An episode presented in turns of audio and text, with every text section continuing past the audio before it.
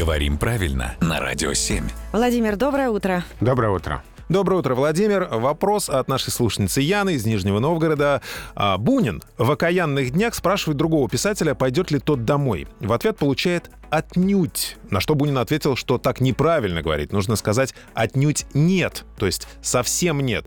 Но носит ли «отнюдь» само по себе отрицательный контекст? Ведь мы не говорим «отнюдь да», а раз есть некоторое отрицание, достаточно ли будет просто «отнюдь». Заранее спасибо. Какой интересный вопрос. Очень интересный и действительно правильное наблюдение. Отнюдь не используется у нас перед утверждением.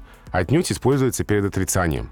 Вообще говоря, в строгой речи в эталонном употреблении отнюдь означает совсем вовсе никоим образом, но само по себе отрицание не выражает. То есть нельзя просто сказать «отнюдь», ну, предполагая. В эталонном употреблении нельзя.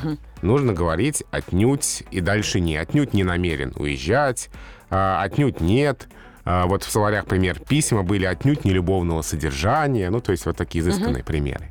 Но из-за того, что отнюдь используется только перед отрицанием, оно на себя в разговорной речи это отрицание перетянуло. Все-таки. Да, и словари это фиксируют, что в разговорной речи отнюдь может использоваться в значении «вовсе нет», «совсем нет». То есть вы разочарованы? Отнюдь. Вот. Да, это нормально для разговорной речи, это не ошибка. Но поскольку а, Бунин, мы понимаем, был носителем элитарной, эталонной речевой культуры, его это, конечно, задевало.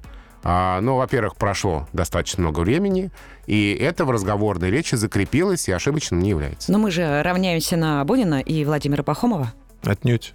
Как? Как это?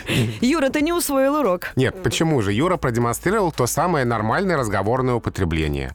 А вот когда мы на Юру наденем бабочку, фраг и отправим, не знаю, куда, в консерваторию, а, в Малый театр, там Юра скажет отнюдь нет. Готов? Ну, видимо, да, теперь придется. Спасибо, Владимир. Спасибо.